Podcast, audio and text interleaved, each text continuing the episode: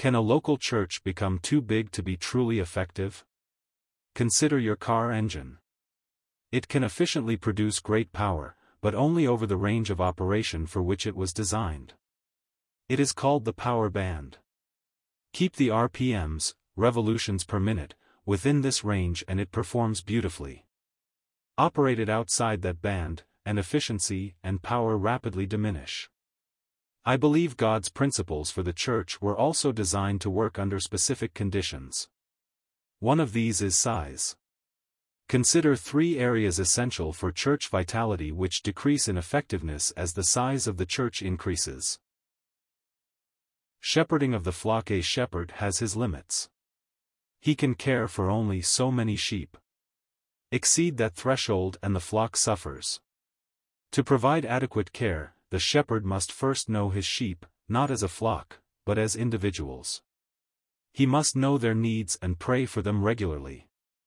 He must be ready to lay down his life for the sheep under his care. Shepherds must lead by example, First Peter five verse three. This requires them to be with the sheep and available for genuine friendships. Sheep need to know the shepherd. The sheep follow him for they know his voice, John ten verse four. The anonymous lives we live in our neighborhoods are fast becoming a reality in many of our overgrown churches. Counsel lacks the needed perspective of a personal relationship and history. Sheep stray, and the only one who notices is the wolf. Church discipline is rendered obsolete because it would affect too many people and nobody can keep track of who is coming anyway. In an attempt to meet these problems and keep growing, more men are added as elders. But once again there is a practical upper limit. The larger the group of elders, the more difficult it is to be of the same mind. First Corinthians one verse ten. Where three elders work together in concert, nine men are in danger of becoming a cacophony. Even with more overseers, no elder can keep up with all the needs. File systems are devised, but burdens on paper can never replace burdens on hearts. The next step is often to subdivide the flock and assign each part to one elder. Although well-intentioned, the dynamics of a plural eldership are destroyed in the process. Sheep lose the spiritual oversight of several pastors. In effect, they find themselves under one man. Often the different ministries of the church are also divided. One elder takes responsibility for evangelism, another for singles, et cetera. Soon the elders lose the big picture. They can even become territorial as they compete for resources. Specialized ministries tend to multiply, and elders soon find themselves administering programs rather than shepherding people. These taxing responsibilities put an effective barrier between the shepherds and the sheep. One day, the Lord will ask elders, "Whatever happened to Bill Brown?" Hebrews thirteen seventeen. Woe to the shepherd who must answer, "Bill who?" The exercise of spiritual gift. The expertise required for ministry in a large church limits the use of spiritual gifts. Consider once again the eldership. As the church grows, the demands on the eldership increase exponentially. A working man who would have made a fine elder in a small church finds it impossible to keep up with a large church. The church becomes increasingly dependent on full-time staff. Slowly we creep toward professionalism as specially trained men are hired. The same trend can be seen in the public ministry of the Word. Something is wrong when the pulpit is reserved for those of conference-level ability or celebrity status. Even the dynamics of an open meeting such as the breaking of bread are adversely affected by big numbers. First, few men are willing to address a large crowd. Second, even of those willing to speak up, only a small percentage will have the opportunity. Most resign themselves to being dumb priests. Finally, because a truly open meeting in the large church would have unpredictable results, the leadership finds it necessary to restrict and orchestrate the meeting. It can be argued that in the large church there is more opportunity, not less. There is some truth in that statement. But the ability of the oversight to effectively direct large numbers of people in ministry must also be considered.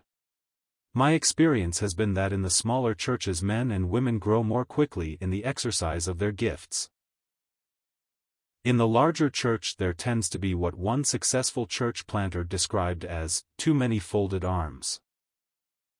Corporate identity. One of the greatest strengths of the smaller assembly is that it is conducive to a sense of belonging, a family atmosphere.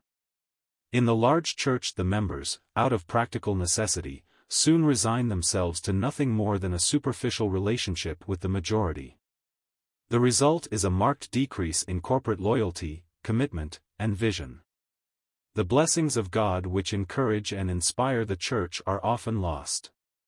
I was in one church where four adults professed faith in Christ in one week. Yet most of the members had never prayed for any of them or even knew that it had happened. Contrast that with the small assembly where even the visit of a neighbor can create corporate excitement. Sorrows are also lost in the crowd. First Corinthians twelve verse twenty-six. Could often be revised, if one member suffers, most of the members don't even know. Aware of these problems, the large flock is yet again subdivided into cell groups in an attempt to have the best of both worlds. But treating the larger flock in smaller units is only an admission of an inherent strength of the small church. Have we lost our way? Why do we want to be so big anyway? Is it because Christians have certain expectations which only a big church can deliver? Special ministries for every member of the family are becoming standard. Popular speakers, expensive facilities, and large numbers are often equated with success and blessing. We may envy the assets of a large church, but do we applaud the results in people's lives personally? I am not impressed. In fact, I can't recall anyone championing maturity as one of the benefits of being large.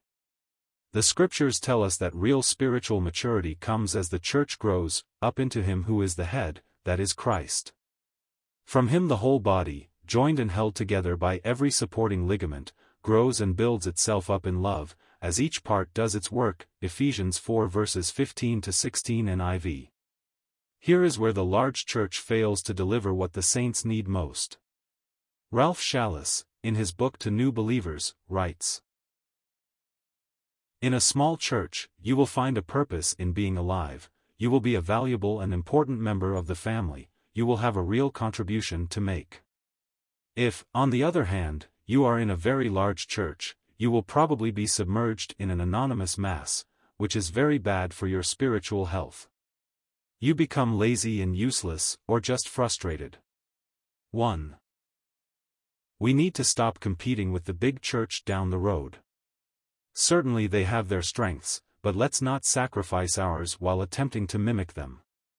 Teach the saints the strengths of the small church, and teach them what is of real value. Never compromise principles for parishioners. Remember that numbers are a poor index of success. Vance Havner writes of an approach to real growth all but forgotten today. Actually, we need a thinning instead of a thickening. I learned long ago that growing corn and cotton must be thinned. We reduce the quantity to improve the quality. Gideon had to thin his troops, and a similar procedure might help God's army today. Jesus thinned his crowd. two. How big is too big? There is not one answer to this question. Factors which affect the number include the ability of the elders and the culture in which the church resides. Certainly the church is too big when the elders find the flock more than they can handle, the gifts of many of the saints lie dormant, and the saints think of the church as something they go to. What is the alternative? The answer is not to de-emphasize evangelism. We have been commanded to make disciples of all nations. Our churches should be growing. There is nothing spiritual about being small and stagnant like a puddle evaporating in the sun.